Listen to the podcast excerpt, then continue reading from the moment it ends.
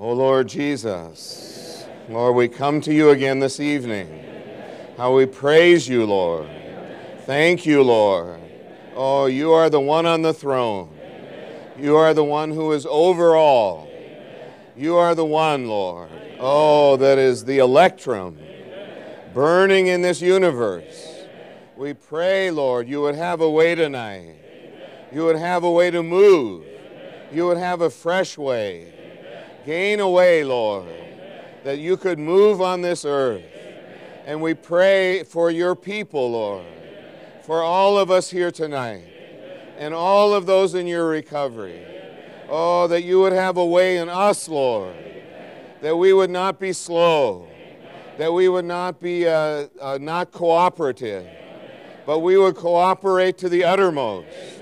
Lord, answer the prayers tonight. Give us such a spirit in your recovery.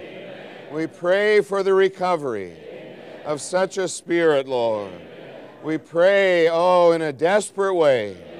Lord, we need you, even as our desperation. We need you, Lord. Open our eyes to see our situation to pray according to that, Lord. To take you, Lord. Grant us a proper repentance, a proper opening, and a proper going on, Lord, for the, for the sake of your recovery, even for our sake, Lord. We long to be on that mountain with the 144,000. We long to be there, Lord, among the first fruits Oh, with the Lamb, from following the Lamb, whithersoever he goes. Lord, lead us to Mount Zion. Lead us on, Lord, that you could consummate your economy. You could have your way, Lord. End this age. Gain the satisfaction for the Father and the completion of your work. So we look to you tonight, Lord. We are nothing. Lord, we know we are nothing. We are no one, Lord. We have nothing, but we trust in you, Lord. Oh, bind your enemy. Bind the evil one, Lord. Bind the one uh, who has uh, discouraged many. Bind the discouragement. Bind the slowness, Lord. Bind our, uh, our lack of cooperation. Oh, we pray for a new way tonight.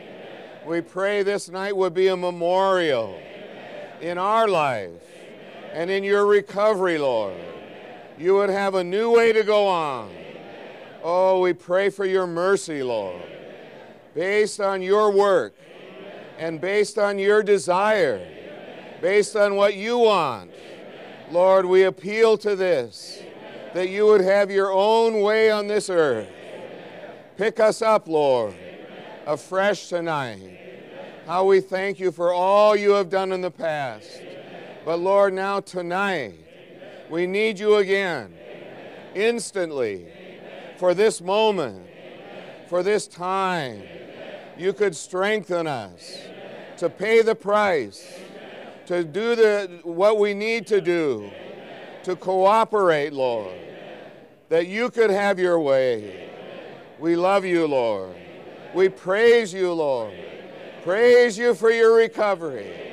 Praise you for what you have done on this earth. Lord, now complete your work. Complete your work in the coming years. Oh, Lord Jesus, we cry out to you, Lord. Amen. Amen. Well, when Brother Minoru gave this message uh, in Southern California just two weeks ago, uh, he talked about the fact that in these days, the word unprecedented has been used quite a bit. And uh, ben, uh, one of the brothers talked to you about the moving of the Lord to bring the brothers together to pray in an unprecedented way. Uh, and that really came out from the conference in Philadelphia when we began to consider the matter of the Lord's move in the United States and around the world, the need for migration, the need for the Lord spreading and increase. And when we saw this, we realized there is no way, there is no human way to do this. The only way is for the prayer. The only way is for the north wind to blow. The only way is that the Lord would touch every one of us, cause a storm in our life, bring the cloud to hover over us, and the lightning to shine upon us, to produce the electrum and to produce the coordination. So we pray for such a meeting tonight. And we pray that the speaking this weekend will have six results. Number one, it will stir our spirit. Number two, it will burn our heart. Number three, it will bend our knees. Number four, it will raise our hands. Number five, it will open our mouth. And number six, it will move our feet. We pray that these messages will have such a result among all of us tonight. Uh, and Minoru was so bold to say, that we want to change our lives forever. We don't want to go on in the same way. We want the Lord to change us, to change our lives forever, not to be laden, laden with the past, not to be consumed with the present, not to be worried about the future, but to be one with the Lamb, to follow the Lamb wherever He will go. Well, this is the uh, first part of the title to follow the Lamb. And Minoru Fellowship, uh, that the Lord's recovery now has been on this earth, no, has been in the United States almost a half a century. And yet, in the United States, we have uh, just about 250 churches. Uh, the Lord has done something. But compared to the uh, burden of Brother Lee, the labor of Brother Lee, the ministry that has been released here, uh, the result is small. And so this is the time. We are at an unprecedented time to have the Lord go on in a new way. And of course, for Him to go on in a new way, it causes, re- requires us to pay a new price. Every one of us tonight uh, that are here paid a price to be here, right? We all paid a price, but you know that was yesterday's price. In the Lord's recovery, every day has its own price, and every step has its own price. And the higher we go, the higher the price. So, Lord, give us the grace tonight Amen.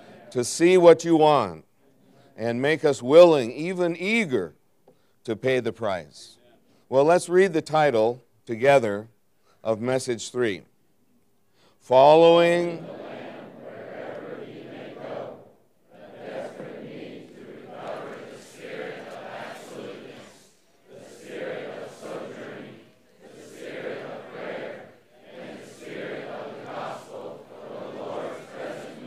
Okay, why don't you take 30 seconds and pray read this title with your St. names.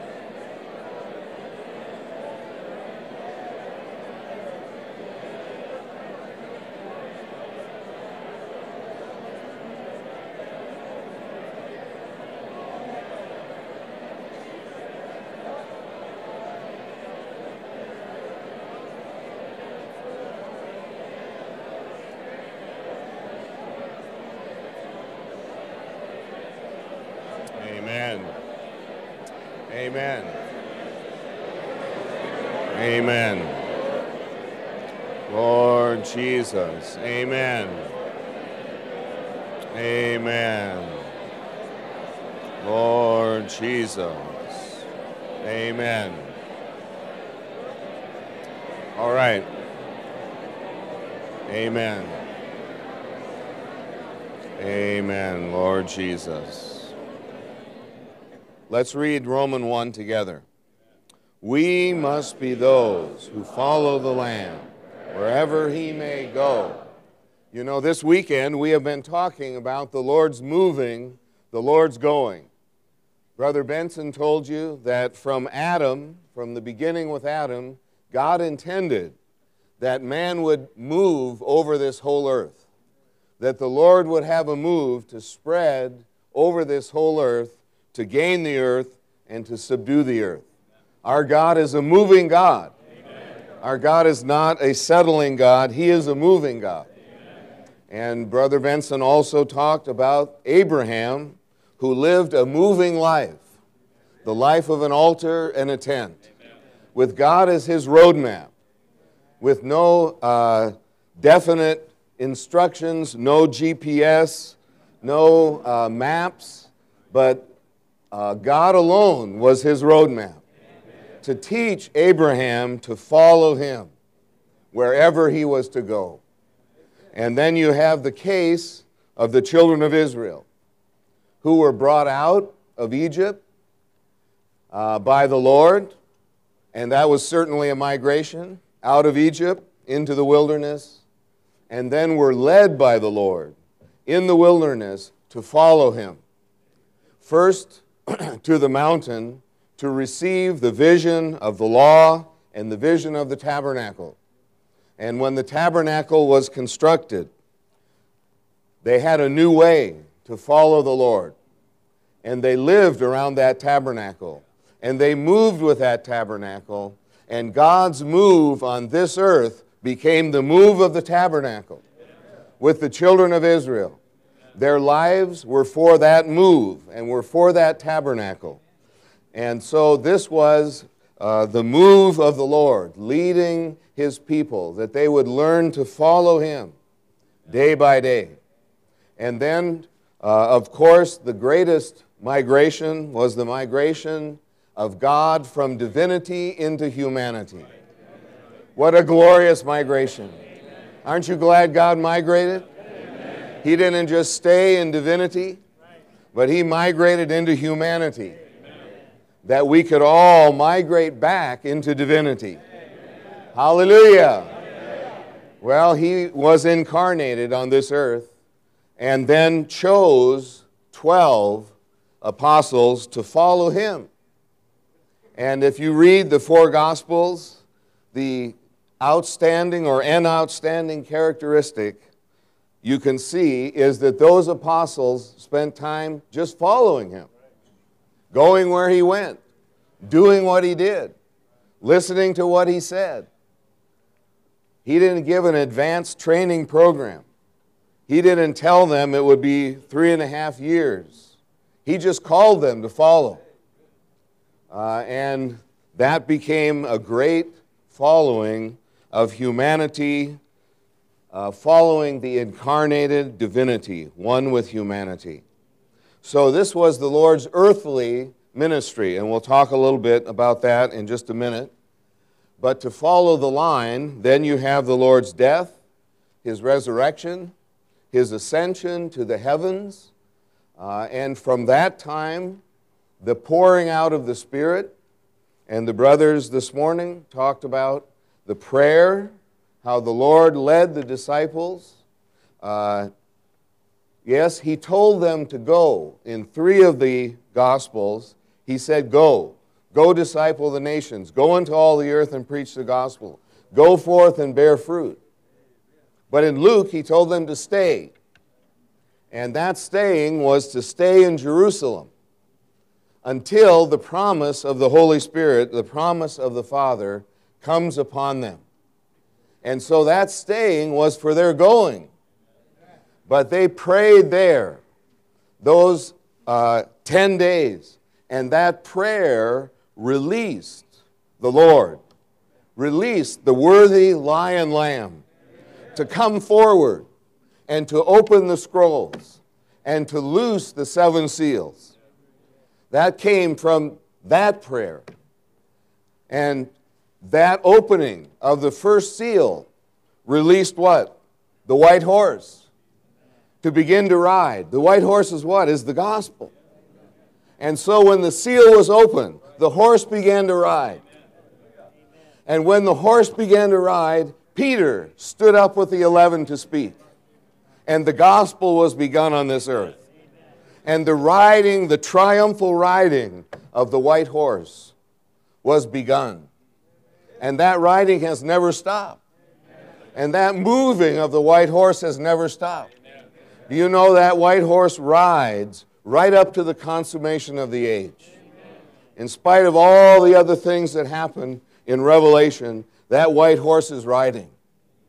And while the, the white horse is riding, the Son of Man is in the midst of the lampstands perfecting. Isn't that glorious? Amen. So we are learning to follow him. He is the Lamb. And as the Lamb, the lion lamb in the book of Revelation, he is carrying out his economy on this earth. That's what it's all about, the book of Revelation. From the day of the ascension of the Lord, the pouring out of the Holy Spirit, and the beginning of the working out of God's economy on this earth. From that time, the Lamb was moving. The Lamb was doing many things. And we were called, we are called to follow the Lamb.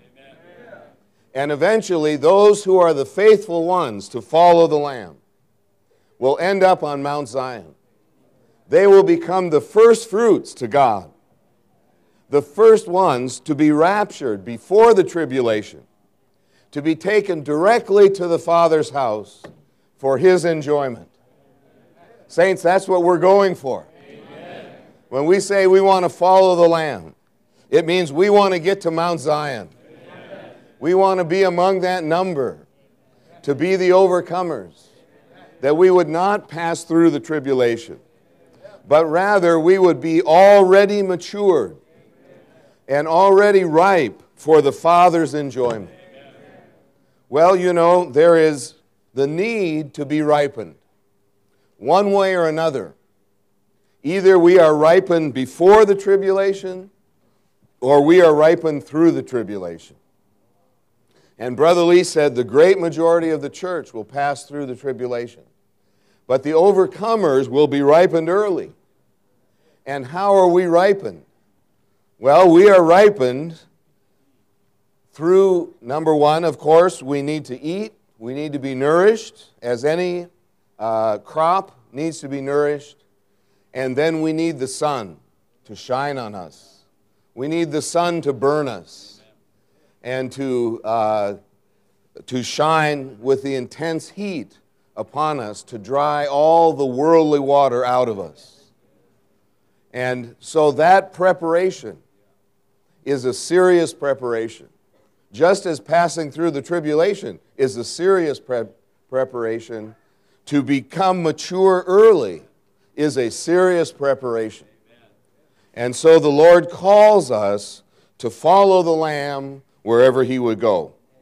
Now we look at point A and we can see, uh, as we just said, the early overcomers, the first fruits of the believers, those who will be raptured before the great tribulation, are those who follow the Lamb wherever he may go. Well, let's talk just a minute about following the Lamb. And at, at the end of Roman 1, you have some verses. The first one being Matthew 4 19 through 20. And we're not going to read all of those verses uh, tonight, but I will tell you the, the Lord called. This is the Lord's calling of the disciples as they were in their boat fishing. And he walked by and he said, Follow me. And they left what? Their job, they left their nets, they left their boats, they left their father, and they followed him. This is to follow the Lamb. There is always a price in following the Lamb. And these, uh, in this case, they paid the price and they got uh, such a reward. Then in Matthew chapter 10, verse 38, The Lord said, If you want to follow after me, take up your cross daily and lose your soul life in this age, that you may gain it in the coming age. Isn't this a word? This is to follow the Lamb. It's not just an outward geographical matter, but it's a matter of taking up our cross daily that we could lose our soul life in this age that we can gain it in the age to come. And you know, in the book, uh, in the book Messages to the Working Saints, at one point, Brother Lee charges all the young working saints to make the most serious determination and evaluation of what their life is worth and what they really want to commit their life for. He said, This is what this is the need of all the young working ones. You need to make a decision. Will you gain money? Will you gain fame? Will you gain pleasure? Or will you gain the reward in the coming age? And this is not only for the young ones, this is for all of us, saints. As long as we're still alive, there's still time. Isn't that right?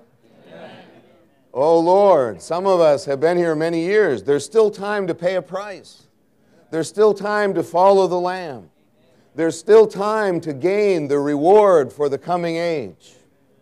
And uh, as we are here tonight, we hope that so many of us, the Lord would have a real personal conversation to encourage us to pay the price, to follow Him, and to gain the soul life, our soul life in the coming age, and to gain such a reward.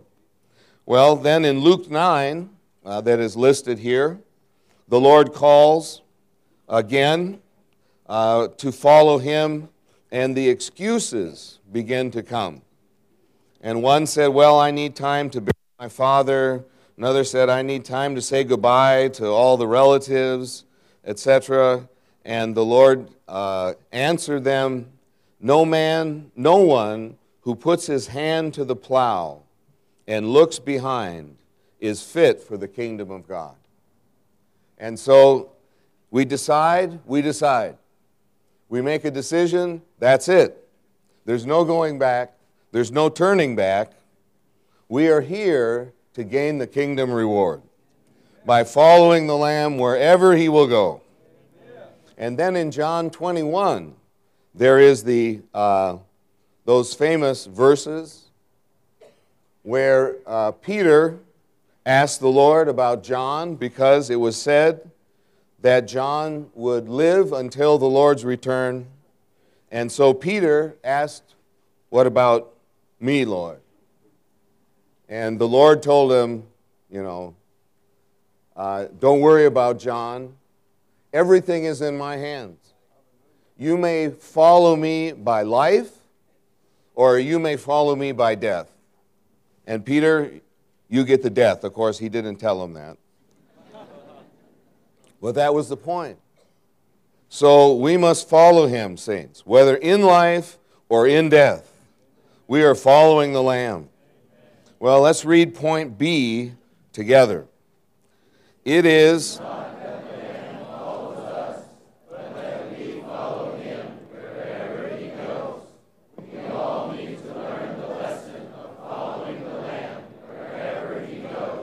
You know, it's very good that it doesn't say that they stood with the Lamb wherever he stood. We're not standing with the Lord wherever he is, but we are following him wherever he goes. It's a moving uh, life, it is a moving living, following the moving Lamb who is moving today in the age of intensification to complete his economy, to unroll that scroll, to, to, uh, to uh, send the white horse of the gospel on and on to gain more and more uh, of the people of this earth. And we are following him. Uh, we are following the horse, and we are following the lamb. So let's go on uh, to C. Let's read C together. We need.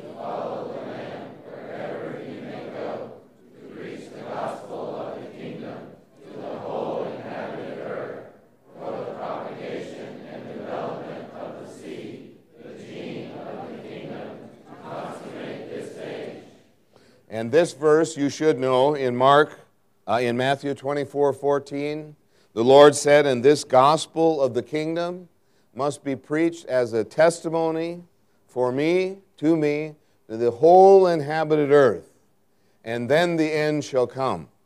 And of course, the critical point there is the word kingdom, the gospel of the kingdom.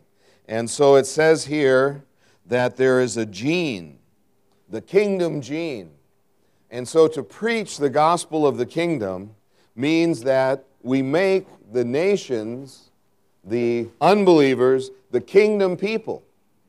And we preach a gospel that sets up the kingdom of God on this earth.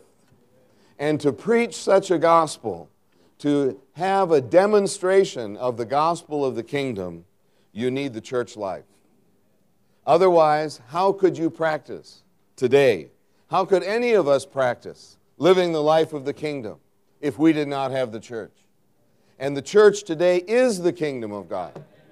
And so this means we need to go to raise up churches as the testimony and the reality of the kingdom of God over this whole earth.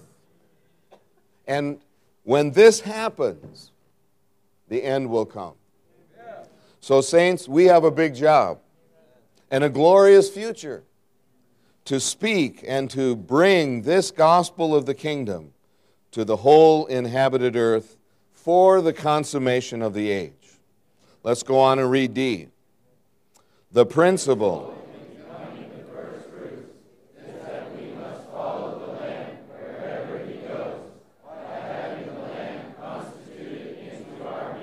This is a very good point. None of us on our own are able to do this, to follow the Lamb. And we'll get to this more in the, uh, in the next point. But this refers in Exodus to the fact that in order for the children of Israel to leave Egypt, they needed to get the lamb inside them. They needed to strike the blood and eat the lamb. Amen. And by eating the lamb, they got the strength.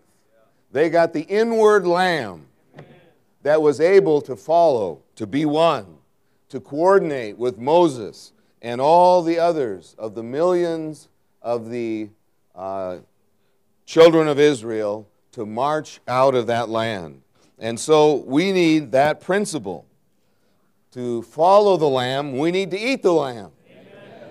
Hallelujah. Amen. We need to eat the lamb because the lamb is the real one that follows. The lamb follows the lamb. The Lamb in us follows the Lamb who is uh, moving over this whole earth. Lord, grant us the real eating Amen. to follow you wherever you may go. Amen. And let's read E together. In.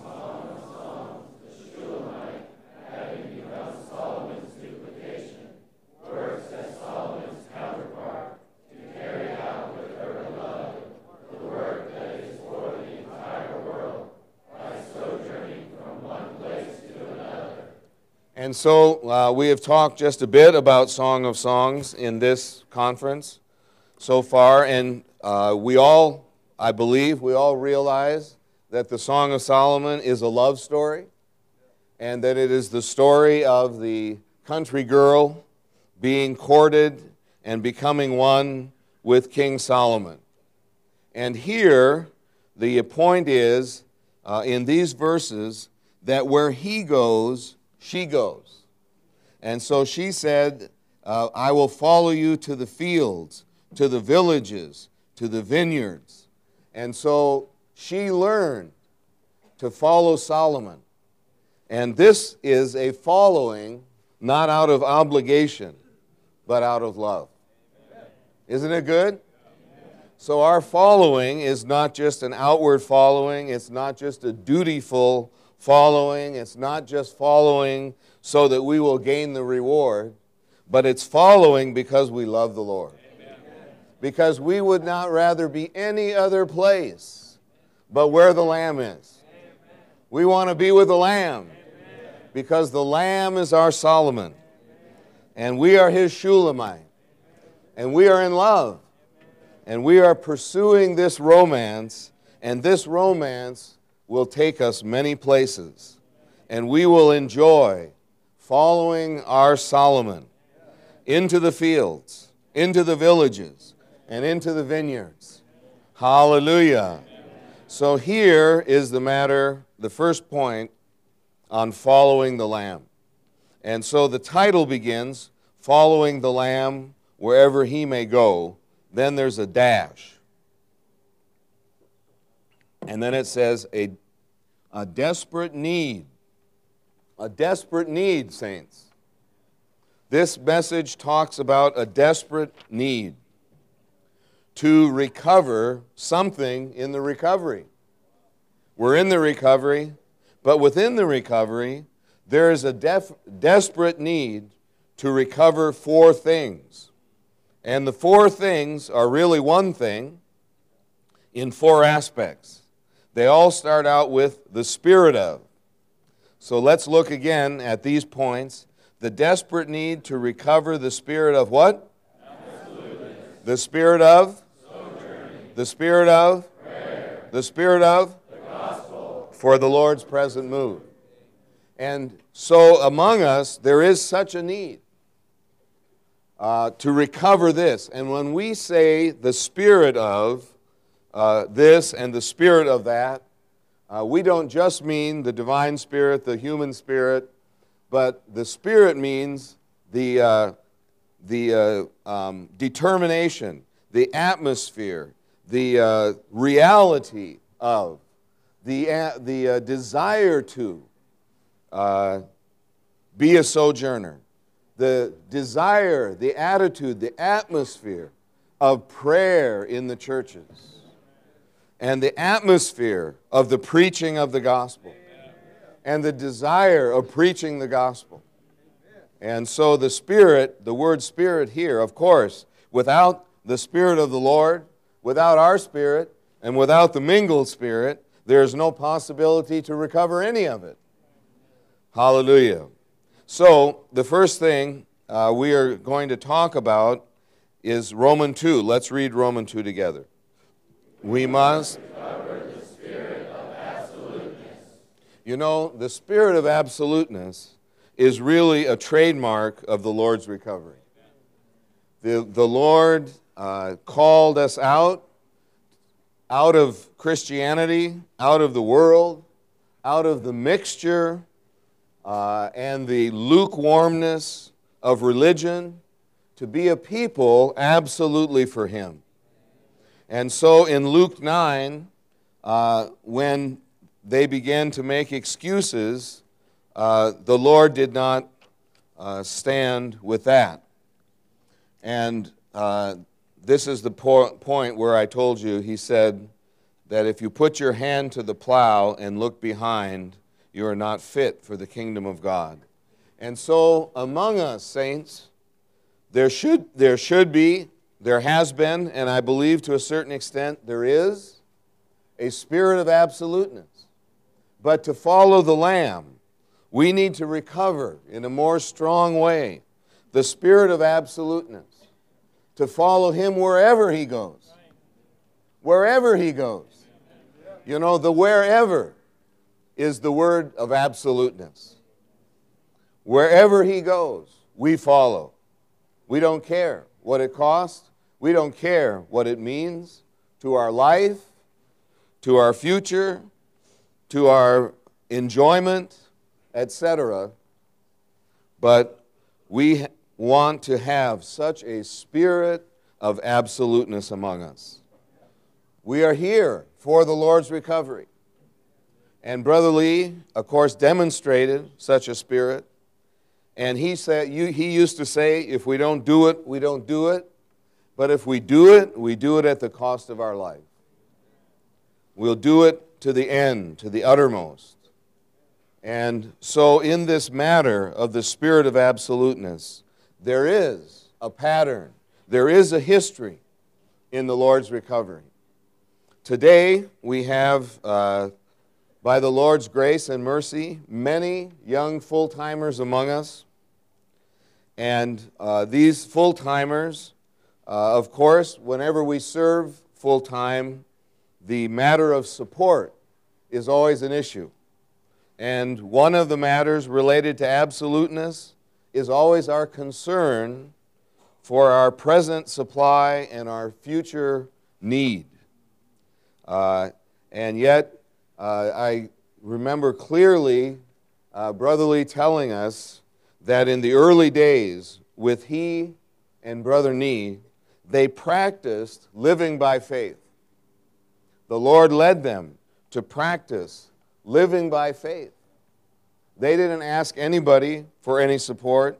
They didn't make their needs known, and you can read uh, this, and you probably have read it in a number of the books. And because of that, uh, a number of the early co workers of Brother Nee and Brother Lee became weak and sick, and a number died of TB because they didn't have enough to eat. And so, this is our heritage. This is our uh, pattern that they would live in such a way. Well, on, on their side, they wanted to live by faith. On Brother Nee's side, he felt a burden to uh, take care of them. And so, for that reason, uh, he began to pursue the developing of a factory and, uh, and pursuing a certain business so that he could have money at least so his coworkers uh, would have food to eat. And when Brother Lee went from the mainland of China uh, to Taiwan, he set up the same principle that all of those that worked with him, he picked up the burden, at least that they would have enough money to eat. Well, what about all the other things?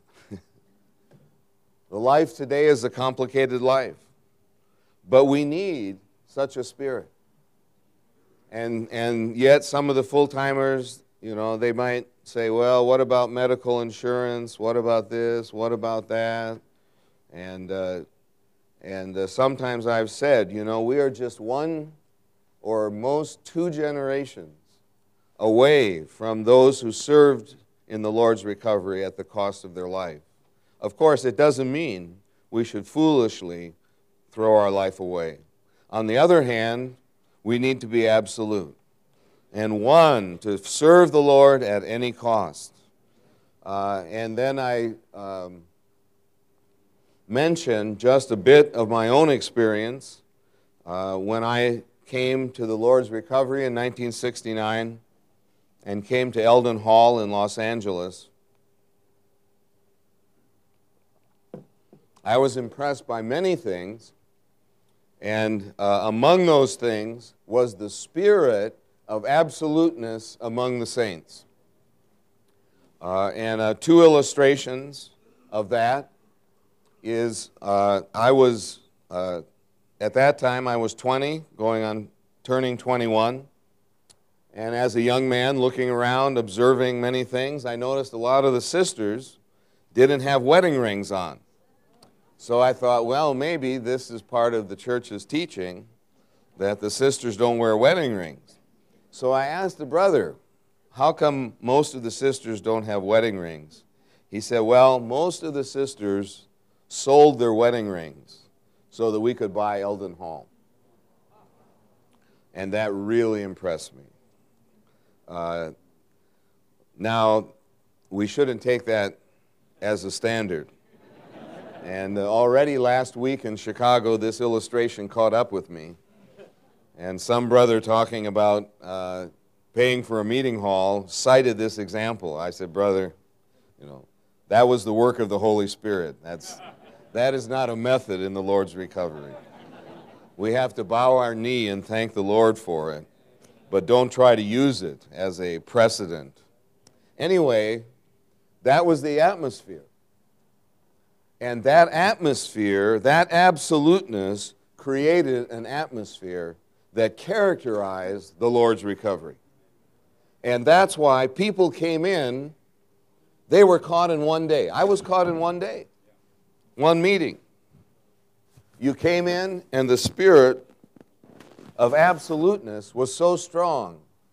You knew. You had to make a decision. Uh, another example was in those days, uh, Brother Lee, that summer, Brother Lee had a 10 day conference and then followed by a six week training. Six weeks. And that was six weeks, three times a day morning, afternoon, and evening. And you studied in between, rested in between. Uh, and so I asked the brothers, I said, How do the saints get the time to spend six weeks, day and night, at Brother Lee's training? And the brother told me, he said, That's, that's simple. He said, We just go to our boss and ask for the time off. And if he doesn't give it to us, we quit. so we can get another job later, brothers. We're not here for our jobs, we're here for the ministry. Well, this was Elden Hall. And that atmosphere of absoluteness deeply impressed this young man, me. I said, I want this. I want to be absolute for the Lord, like these people are absolute for the Lord. And this is a characteristic of the Lord's recovery. We need such a spirit of absoluteness, brothers. We'll pay any price. You know, earlier this year, uh, I took a trip with some others into China. And it was a really humbling experience because I met the saints there who uh, have another level of consecration, another level of absoluteness. And we would sit down and talk with some of the saints. In one case, a brother who had been sentenced to death for reading Witness Lee's material. Not for being a Christian in general, not for reading the Bible in general, but for reading the writings of Witness Lee. And eventually, his life sentence, uh, his death sentence, was commuted to life. And they allowed his wife, he was married, they allowed his wife to visit him once a year for two hours. And they didn't always, every year, let her do that, but that was the maximum. Two hours a year to visit. And so he lived there. And after, I believe it was seven or eight years, they decided to let him go. And, and uh, he was not bitter. He was not, in fact, he didn't even want to talk about it. We had to, we had to ask him to tell us because he wanted to talk about the Lord's current move in China. he didn't want to talk about his history. But because we had a number of friends from Christianity there, we wanted them to hear that. And of course, I wanted to hear it myself. And he said, Well, you know, I asked the Lord, Lord, why did I need to spend seven years in prison like that. And he said, after I prayed for a period of time, I, I got the answer. I realized that I was such a hard case that the Lord needed those seven years to deal with me. Said without any bitterness, without any, in a, in a grateful way to the Lord. And, and all of us in that room, we looked at each other and there was, that was not the only story. We, you know, time after time, we met the saints who routinely risk imprisonment. They don't care. They don't care. They say, let, it, let them put us in jail. But we are not going to stop. We are not going to give up reading. We are not going to give up the ministry just because they threaten to put us in jail. And after you touch that kind of consecration, there's nothing to say. We all walked out of that room and there was nothing to say. And we, you, you feel uh, so ashamed of all our complaining, my complaining, all the little things that I think are a great sacrifice. We actually don't make much sacrifice. Uh, but anyway, may the Lord recover such a spirit. And I, uh, I pray and believe that the opening of China will allow many of us to go there and to meet those saints, and they have something to impart to us in the spirit of absoluteness. But on the other hand, I don't want to wait. I don't want to wait. I want to be one with the Lord today. I want to take their pattern, their example. Say, Lord, make me that absolute.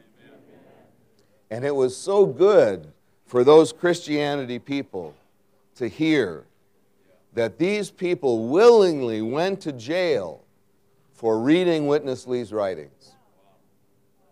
And we didn't ask them, but you have to believe that in their mind, when they were leaving, they were asking themselves, would anybody go to jail for reading my writings?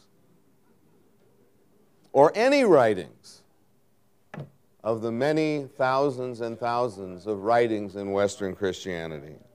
And so, what a testimony of the saints' givenness and absoluteness and clearness that this is the ministry to build up the churches, to close the age, and there's nothing else. And they rounded up the students, and now the government is particularly after the students because they realize, Satan realizes, the same thing we realize. The future is with the students. You can let the old people do whatever they want, or the older people, but you have to stop the students, and then you stop the future. And so they rounded up hundreds of students having a student meeting on campus, put them in jail, and then had some people come in and told them uh, if we catch you again in a Christian meeting in any educational institution in China, you will never study again in China, anywhere. We will be sure the door is closed so that you can never get into school again. That was their threat. But the brothers don't care uh, because they're absolute. And, and they go on. And in spite of all the persecutions, many of those places, the numbers of students has multiplied thousands upon thousands. You don't know how many thousand, and I don't know how many thousand students we have today in China who love the Lord, who love the Lord's recovery, and who love to pay the price to be in the Lord's recovery. It was a deeply humbling experience. We went to one place in the uh, interior, about as far as you can go uh, west into China, uh, right against the mountains in the old capital of Xi'an. And uh, some brothers came to meet us to have a meeting. Of course, we couldn't have a public meeting. We never had a public meeting with the saints. That day, uh, we met in uh, Andrew Yu's bedroom, in his hotel room. And there were about 10 of those brothers and then our uh, entourage, which was about 10 or 12. And some of them have, had traveled on the train for 36 hours, one way, to have that hour and a half fellowship with us. You think about that. And, and train is not like Amtrak. Many of them stood up for those 36 hours. There were no seats. And yet they did it joyfully. And, and they testified joyfully to those uh, people. And uh, of course, those people from Christianity were deeply moved. And they said, What can we do apart from praying? What can we do in America to help the brothers and sisters in China?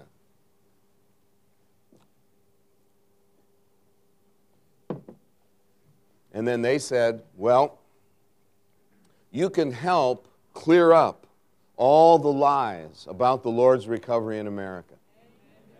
To the extent that you clear up those lies, you will help us. What an answer. Amen. And they didn't hesitate a minute to give it. And so after the, uh, the testifying there, the meeting was, uh, was uh, somewhat coming to an end, and they sang to us in Chinese, Oh Lord, we love you. We really love you. Without you, life is nothing. You are so excellent. You are so marvelous, right? I don't, can't remember the next line. You know the song. And we were all in tears. And then I wanted to uh, have a take the chance, as long as they were there, not just to hear about their suffering, etc., but to know something about their enjoyment of the church life. So I said, Brothers, uh, in your church where you are, what are you enjoying today? They said, Oh, we're in the crystallization study of the book of Acts. it's very good, it's glorious. And, and uh, after crystallization study of book of Acts, uh, I be, well, and before, we began to be uh, more and more burden for uh, PSRP and getting into the deeper study of the truth in the crystallization study. And so that, after that study, uh, I had the habit in conferences of asking the saints how many could repeat the basic crystals the 12 basic crystals in the crystallization study of Acts. That means the 12 titles of the messages expressing the basic crystals. Actually, some of them express more than one crystal. And uh, uh, most of the saints did not do that well at all. Uh, and so then I said, uh, so then I asked them about the crystals. They knew the crystals. They started reciting the crystals to me, enjoying the different points of the book of Acts, and uh, it was a glorious time. Of course, they get it by internet, you know. And so they're up to date with the ministry. So praise the Lord for such absolute brothers, for such a spirit of absoluteness in the Lord's recovery. And, saints, the only way that we are going to do whatever we need to do, the things we need to do to be faithful to the Lord to end this age, we need such a spirit. Amen. And we need the return of such a spirit. Many of us paid a price, many of us have paid a price, but I say again, uh, the price to pay is the price today. And so we need such a spirit of absoluteness among us that we would do anything for the sake of the Lord's recovery and be faithful to Him. Well, let's read the points under here. Point A, let's read together.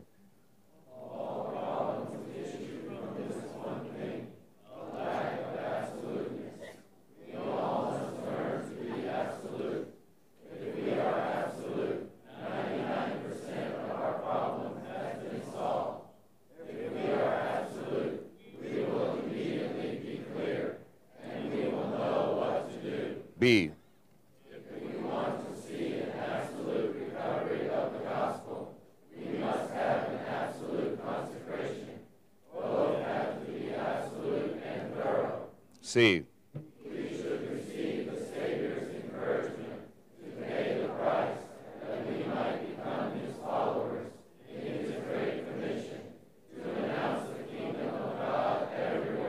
Amen. D. We need to pray, Lord Jesus, I cannot be absolute for God, but you are absolute, and you can be my absoluteness. This is to take Christ, the Son given to us by God, as the burnt offering. Okay, so this is the burnt offering, saints, and once again we come back to this point that we are not absolute. We are all chickens. We are all compromisers.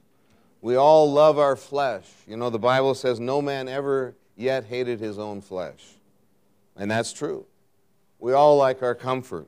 We all like what we like. But praise the Lord, there's a burnt offering. Praise the Lord, there's uh, one who was absolute for God. And we have to put our hands on him, identify with him, and say, Lord, you are the real absoluteness, and be the absoluteness in me.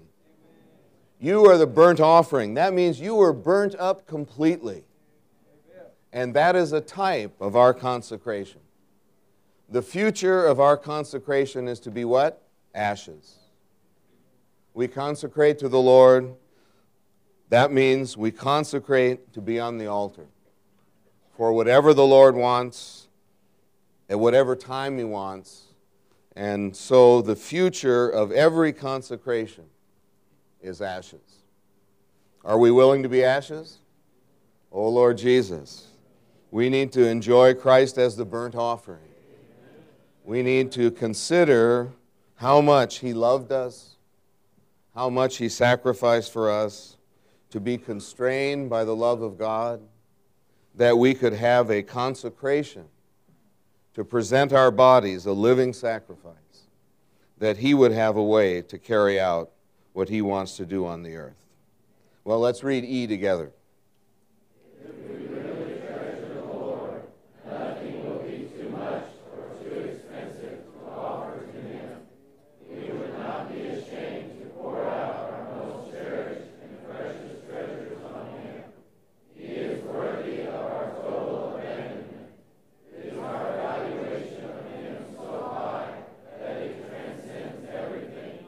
Amen. So nothing will be too much or too expensive to offer to Him. Well, to migrate is definitely uh, a price. And uh, I heard uh, some years back there's a Chinese proverb that three moves equals one fire. In other words, you move three times is the same as if your house burned down.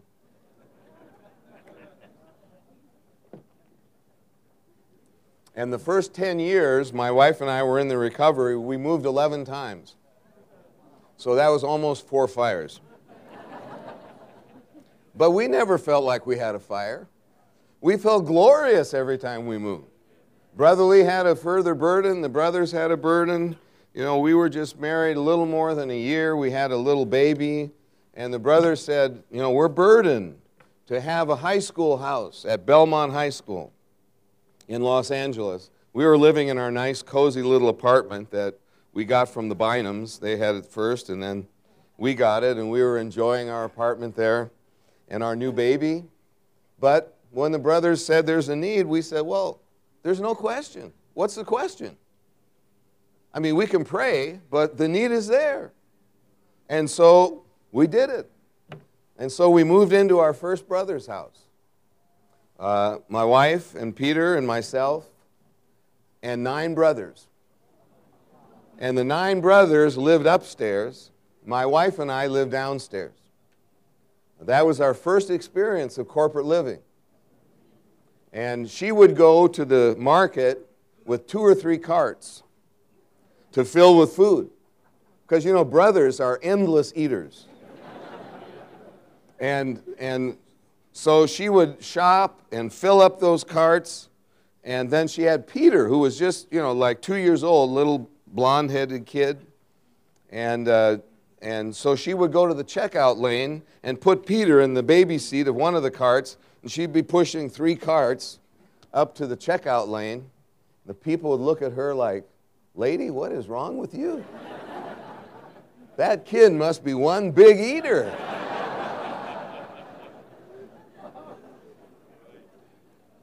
And we lived like that. We never had a private dinner. We never had a night to ourselves. Hardly ever. Almost every night was a meeting. Every dinner was with the brothers. Afterwards, the brothers, of course, they helped. They washed the dishes. We lived together. We prayed together. We had morning revival together. It was glorious. We never thought it was a cost. We never thought that it was a loss. And uh, in, in those days, Brother Howard Higashi uh, brought us his nephew, who was then in high school, to take care of on the weekends. And eventually he moved in with us. And of course, that is Dennis Higashi. And so in our brother's house, we had Dennis from, as, from the age of a high schooler uh, to be with us in our brother's house. And of course, today, many of you know, uh, he, is, he is the main one taking care of the full time training in Anaheim. So, what a glory! And we were there less than a year, and then Brother Lee was burdened to have 77 halls in LA and for everyone to migrate out, to move out uh, to different halls. And so we got sent to uh, Hall 5, I think it was Hall 5 or Hall 6, I can't remember now. Anyway, we were in Torrance.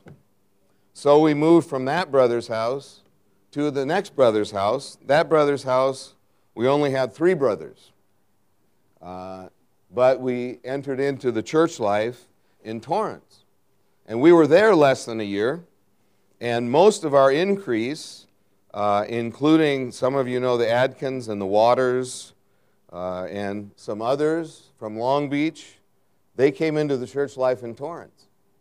And so we told Brother Lee, all our increase is coming from Long Beach, and we're living in Torrance. He said, then you should move to Long Beach. so we moved to Long Beach. And that became our biggest brother's house ever. That house was so big, it was the uh, house of a mother of one of the brothers in the church. And uh, anyway, uh, she had it, she let us use it. And so that house held two couples and nine brothers, or ten brothers, something like that. It was a huge house and a big backyard. And, uh, and so we enjoyed the church life. Uh, and we never considered it as any kind of loss, but enjoyment. And after the meeting was over on the Lord's Day morning, we just go around, and anybody who didn't have a place to eat, we just brought them all back to our house. Uh, and then one time we had a conference, uh, and Houston in those days had a bus, not a school bus, but like a Trailways bus a Greyhound bus, and uh, they came in with their Greyhound bus, and we got assigned the whole bus for hospitality. so that was the first time I learned to coordinate with Joe Davis. I met Joe and Carol, and uh, we just packed those brothers in, uh, and what a glorious thing. We never considered a loss. We never considered a sacrifice. It was just the wonderful enjoyment of the church life in absoluteness. Anyway, let's go on. We have to go on to number three. Three, we must. Well, we've talked about this uh, already. Uh, I, I wish we had time to read, but I think you can read uh, Hebrews 11, 8 through 16. That list of all the dear saints that the Lord counted worthy to put in to this list of the brothers who were sojourners on this earth. And of course, he says there, of whom the world was not worthy. The world is not worthy. Oh Lord, make us such sojourners. You know, the Christian life is not a settling life and, and uh, it is a sojourning life. Not only for Abraham, but we found out this morning, even for Paul, called himself a wanderer over the earth. Uh, and uh, at least with Aquila and Priscilla, you can see the evidence that they had been in at least a couple of church lives, opened their homes to be the center of the church uh, in those different places. And so, saints, this is a calling. And this is part of the spirit of the Lord's recovery. This is a part of saying to your boss, well, if you won't give me the time off, okay, I'll just get another job because I'm a sojourner. We, nobody, none of us understood the word career. What does career mean? You know, Francis used to say, the job, our job is what we do between the time we get up in the morning and go to, to the meeting in the evening. So we do on the way to the meeting, that's what he said. We do every day on the way to the meeting, we go to our job. But we didn't have such a thought that we belonged to this earth, that we were, had to develop this and that, uh, and uh, equity and all these things that uh, become such a complicated thing. You'll hear Brother Lee tomorrow telling all the saints that moved to Anaheim and bought houses and made money that they should sell them and move. And the ones that never bought a house, they should stay. And, and uh, on the one hand, we laugh, but on the other hand, if you think about it, you can understand the reason why. The problem was with those who had bought a house. They had left the, they were tempted away from the sojourning life. And so, Brother Lee said, best thing for you is to sell your house with all the equity you made, use it for migration, and go somewhere else. So this is our life. Let's read A. All believers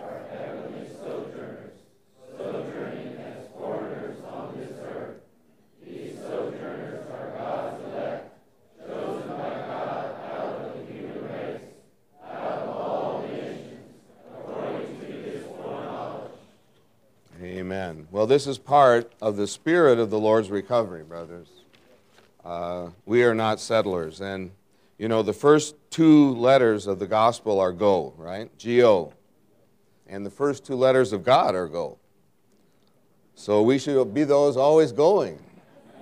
Going, going, going, not settling, but sojourning. And of course, you know, when you move, uh, you keep the amount of possessions that you have down to a minimum, whatever fits on the back of the camel. All the other things. But today, I'm sorry to say, I've been in Fullerton for a lot of years, and I have a garage that is so packed that I cannot open the front door of it, or things will fall on me. Uh, so I need to move again. I need another few moves so that I can be freed from all of that. You know, we don't realize how much worldly possessions kill us, how much they dampen the sojourning spirit. And I was thinking one day just about how much time I spend with my batteries. Batteries. You know, every, every new gadget you get has its batteries. It's always a different battery. And then you got to always worry about keeping it charged. You know, so you can't go to sleep at night until you shepherd all your electronics.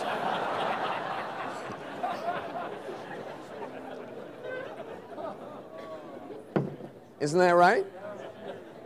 You don't read the Bible at night, but you get all your batteries lined up.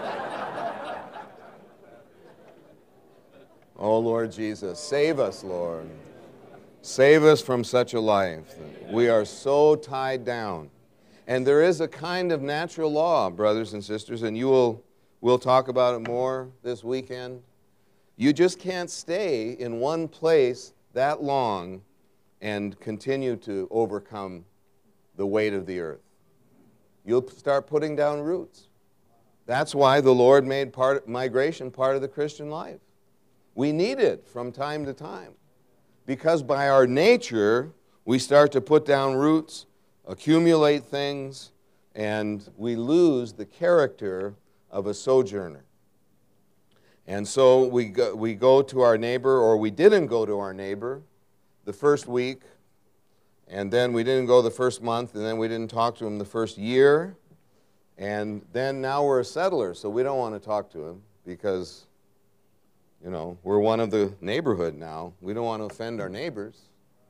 But if we go to a new place, the best thing if you go to a new place is go the first day to talk to your neighbors and, and tell them about the Lord uh, in your sojourning life. Okay, let's read B. The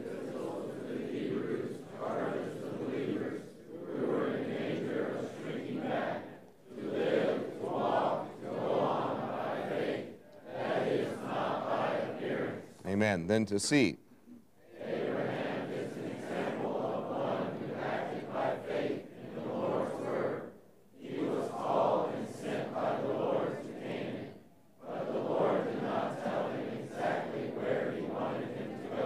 Amen.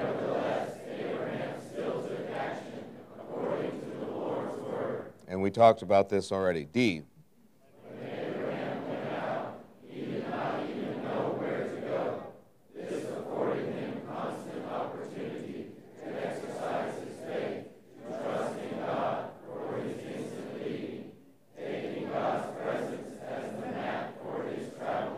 Amen. E.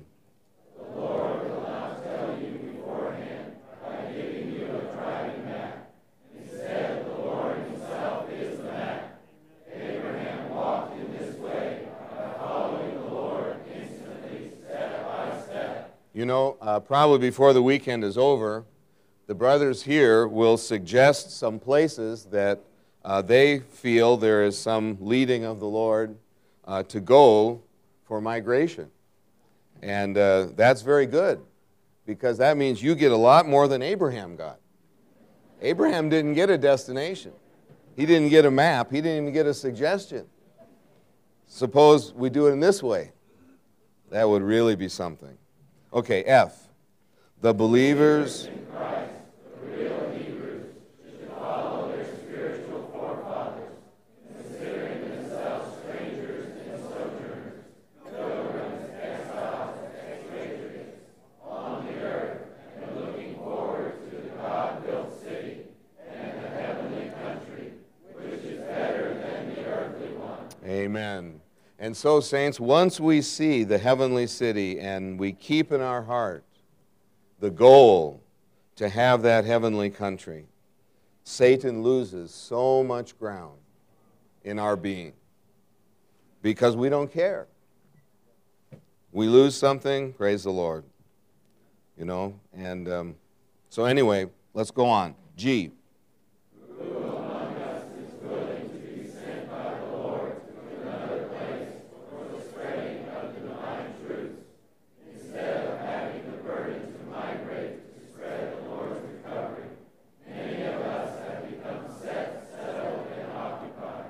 So that's, a, I believe, a very important element of the crisis of the Lord's recovery today.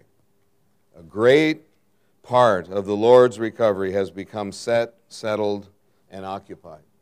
And it affects our increase, it affects everything. It affects our growth, it affects uh, our understanding of the truth. You believe me.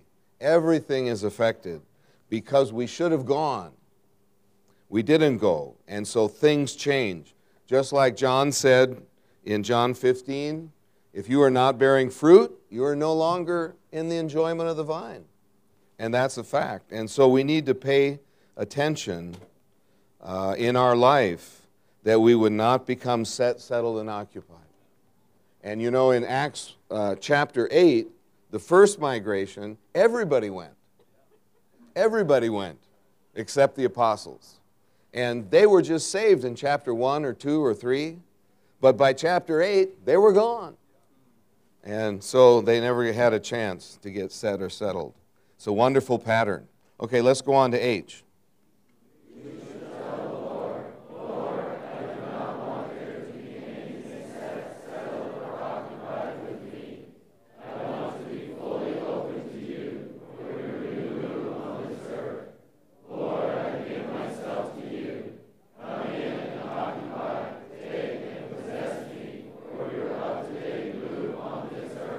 You say amen to this? Amen. Say amen again. Amen. Say amen, Lord. Amen, Lord. Very good. Now we'll have more uh, on this in the coming meetings, so you will see more. But what a, what a mercy that the Lord would speak such a word to us. Now we go on to Romans 4. We must. A.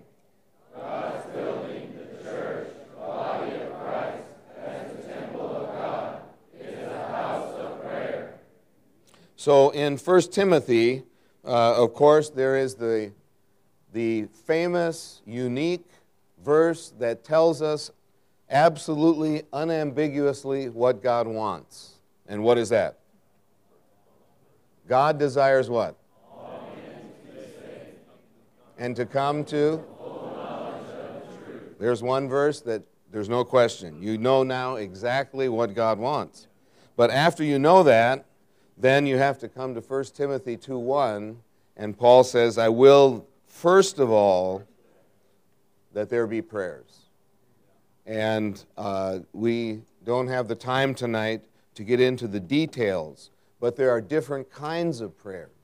There are intercessions, you know, and, and, and there is prayer, our personal prayer, just to absorb God, just to become one spirit with the Lord just to love Him and praise Him and enjoy Him.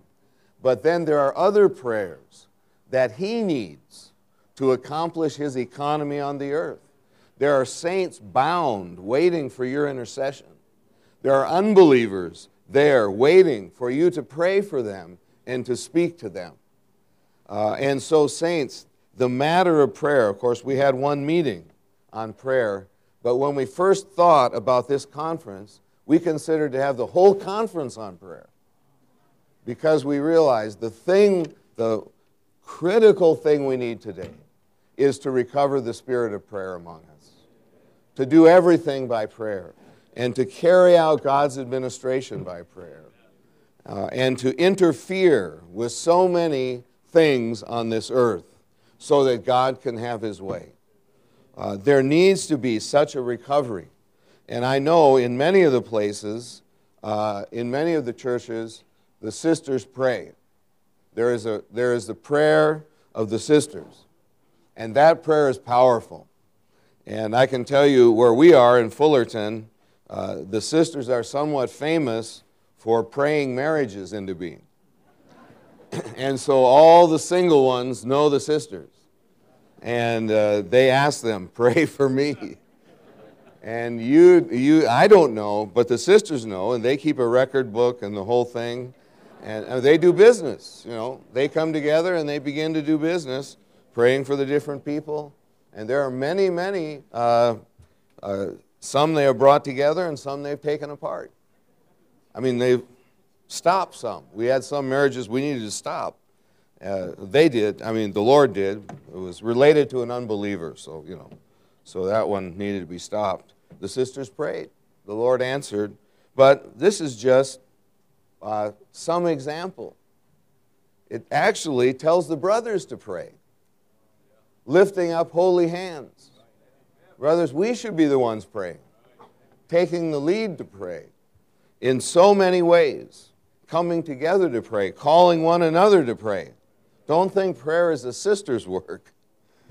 This is a, a part of the ministry, a part of every uh, of the ministry of the work of the Lord. And you may not be the one that stands up on the podium to give the message, but you surely should be the one who is praying. Uh, because what we, what the brothers on the podium say, actually doesn't mean that much. Because between us, our mouth, and your ears, is the air. And the air is filled with principalities and powers. And so a lot of words get lost, twisted, and your mind gets a dart here and a dart there, and the critical point you needed is lost. And so we need the prayers that there would be the real speaking of the Lord, and that the saints would hear the speaking and take it to heart. There are so many things to pray for. And, you know, um, in our small group, uh, we've been talking about the fact that you know, we not only need to pray, but then we need to answer our own prayers. You, ever, you know that? When you pray for somebody, you shouldn't just pray for them. After you pray for them, you have to go visit them. If you don't visit him, you can't expect the angel to come and preach the gospel to him. So I often say, you know, first we pray and then we go to answer our own prayers. Anyway, we need to pray. So let's go on. Uh, B.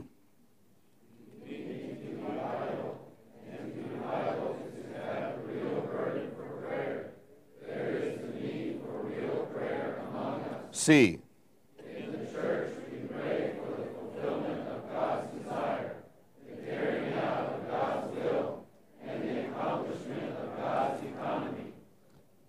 Amen. Oh, there's so many verses here, and, and um, brothers, it is so, um, like I said, we could have had the whole conference on the matter of prayer. It is so critical in the Lord's economy. And, uh, you know, the Lord said when, when, the, when the church was first revealed, the first thing the Lord talked about was prayer. Whatever you bind on earth shall have been bound in heaven Whatever you loose on earth should be loosed in heaven. So the first responsibility, we need to pray, to cooperate with the Lord in his ministry. Okay, let's go on to D.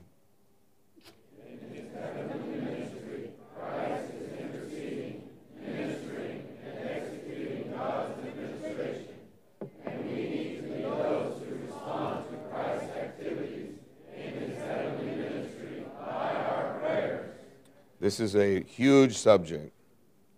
Okay, um, you know, even, well, no, I don't have time to talk about it. Let's go on to E. If, we seize the things above and have one life and one living with Christ, we will be wholly occupied with the Lord Amen. Amen. F. God's move is like a train, which must have rails for its move. Man's prayers are like rails, which pave the way for God's move to go on. There is no other way to bring God's economy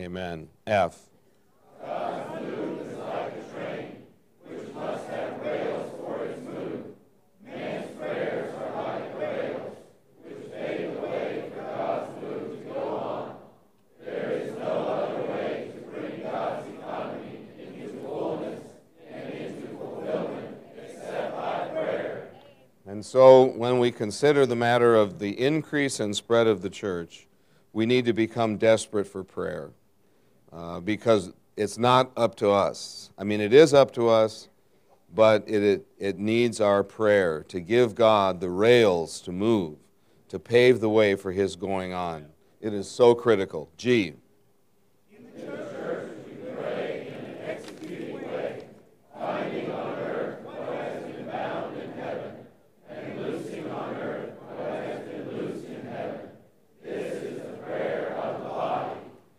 Okay, sorry, we have to go on. H.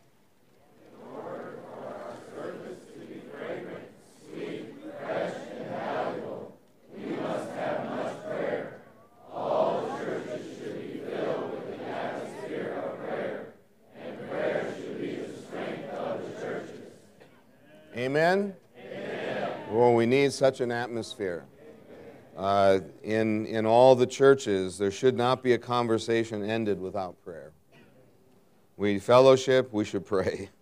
We hear a need, we should pray. Oh Lord, we just need such an atmosphere among us. May the Lord have mercy. Let's go on to I.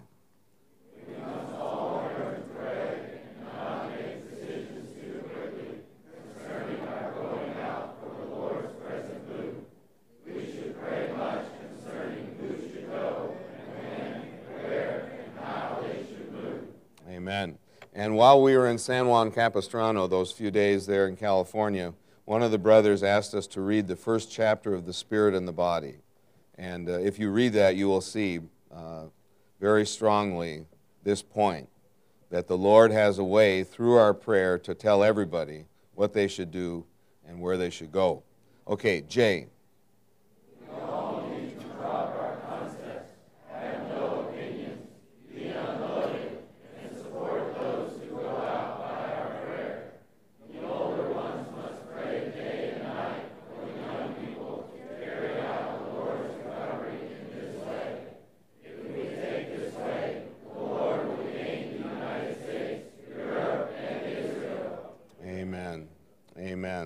Okay, we have to go on to five.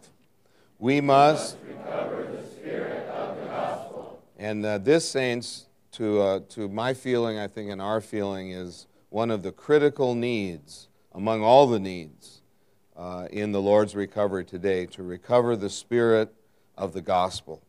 Okay, A.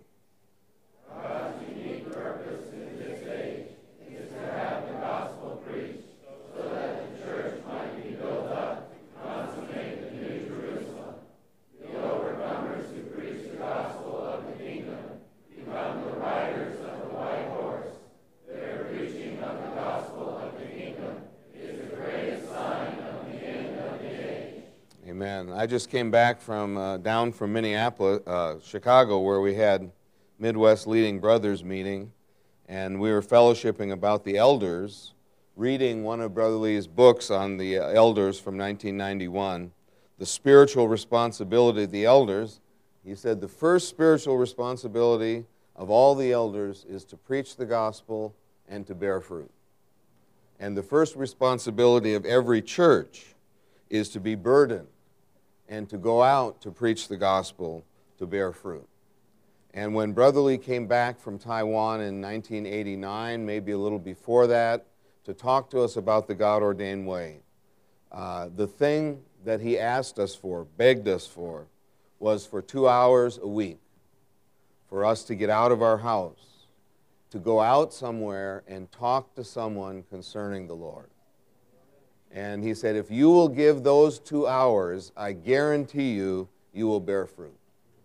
And he asked us again and again, and over the years, he is after that commitment. We really need to make the practical uh, provision and then have the spiritual exercise. You know, according to our natural heart, we all love ourselves. And according to our natural heart, we're not interested, most of us, are not that interested in talking to other people, not that interested in putting other people in an uncomfortable position or saying whatever. But we need the Lord's mercy. And then we need our own budget and exercise, and the Lord can transform us. And the Lord must transform us. If the Lord does not transform us in this way, the recovery's over. Because we'll not have the increase. We don't have the increase, there's no more people, there's no more people, the recovery's over. You look around, you see a lot of gray hair these days. And, uh, and so we should be burdened. And that was the point that caused Brother Lee to go back to Taiwan to reconsider the whole matter of the Lord's recovery because of the lack of increase everywhere in the Lord's recovery. So, this is a very uh, serious point, and we all need to take this very seriously to the Lord uh, and to begin or continue or to strengthen our exercise in this matter. Okay. Uh, did we read B? Uh, let's read B.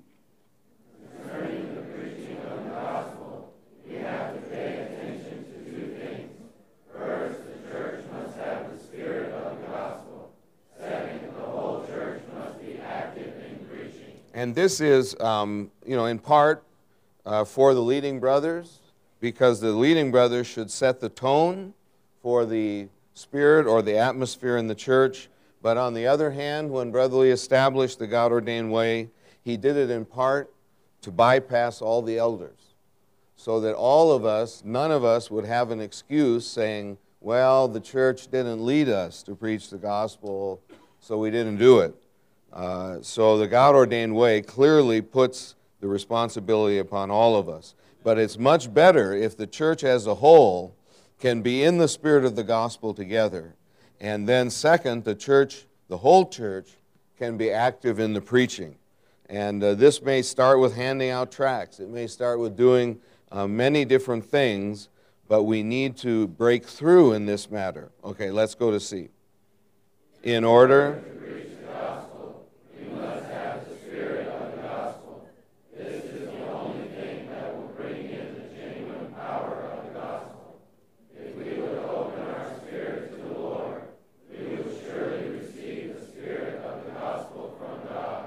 Amen. D.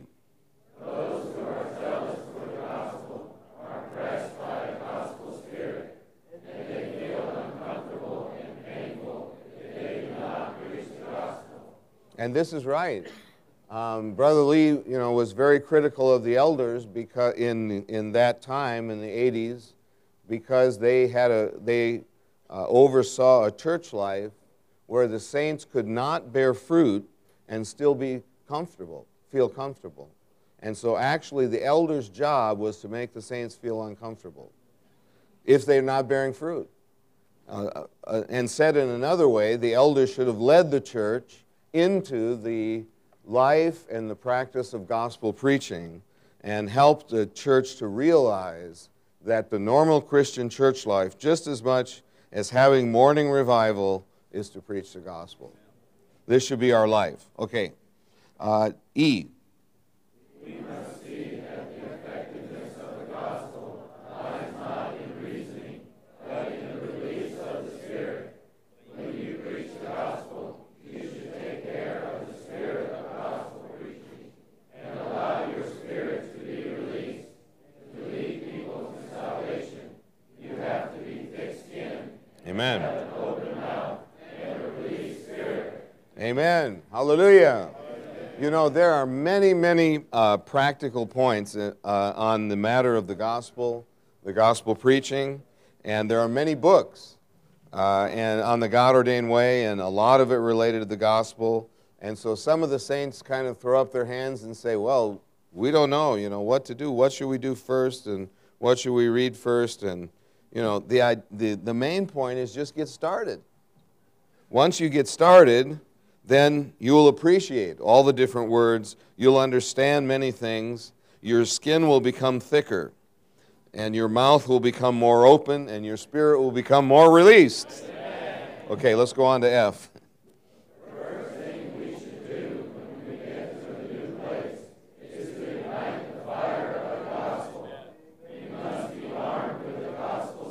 Amen. These things are greatly related to the spiritual atmosphere of the place. Oh, so, if we are burdened to migrate somewhere, we go there, right away we should take the advantage to ignite the spirit of the gospel, to set the tone that that church is a church for the gospel.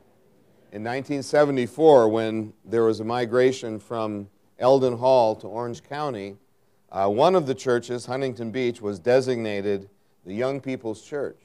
And Brother Lee charged us uh, in that church, under Dick Taylor's leadership and others, that uh, we should double every year. We should be the young people's church preaching the gospel, doubling every year. And that church life in those days had the spirit of the gospel. We were always preaching the gospel. We were down on the beach, we were in the parks, we were everywhere. Every week we had a gospel meeting. And every week people got saved, and every week we had new ones. And, uh, and so we need to take a chance. If we're going to have a restart of the church life somewhere, from the very beginning, we should release the gospel and make the church a gospel preaching church. Okay, then we go to G.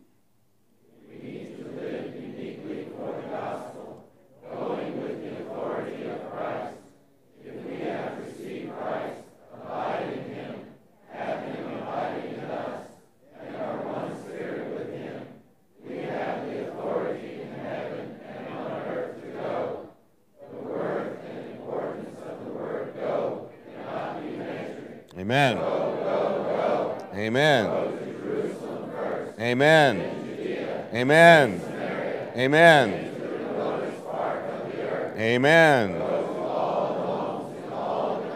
Amen. Amen. Amen. Amen. Hallelujah. We say hallelujah to this? I hope uh, after hearing this and hearing Benson's testimony this morning, many of you would have the aspiration, while, you're, while you are still able, you would make it outside of this country. You would make a migration not only to Jerusalem, Judea, and Samaria, but to the uttermost part of the earth. You'll never be the same. And, and you will gain a reward that you would never gain, you can never gain if you stay here. So I hope many of you would have such an ambition to go. Okay, let's finish with H. Acts 8 4, you have a pattern of preaching the gospel through the scattering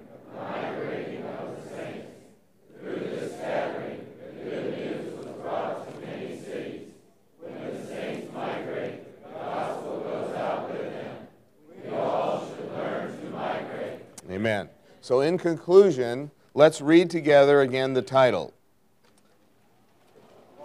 Following the Lamb.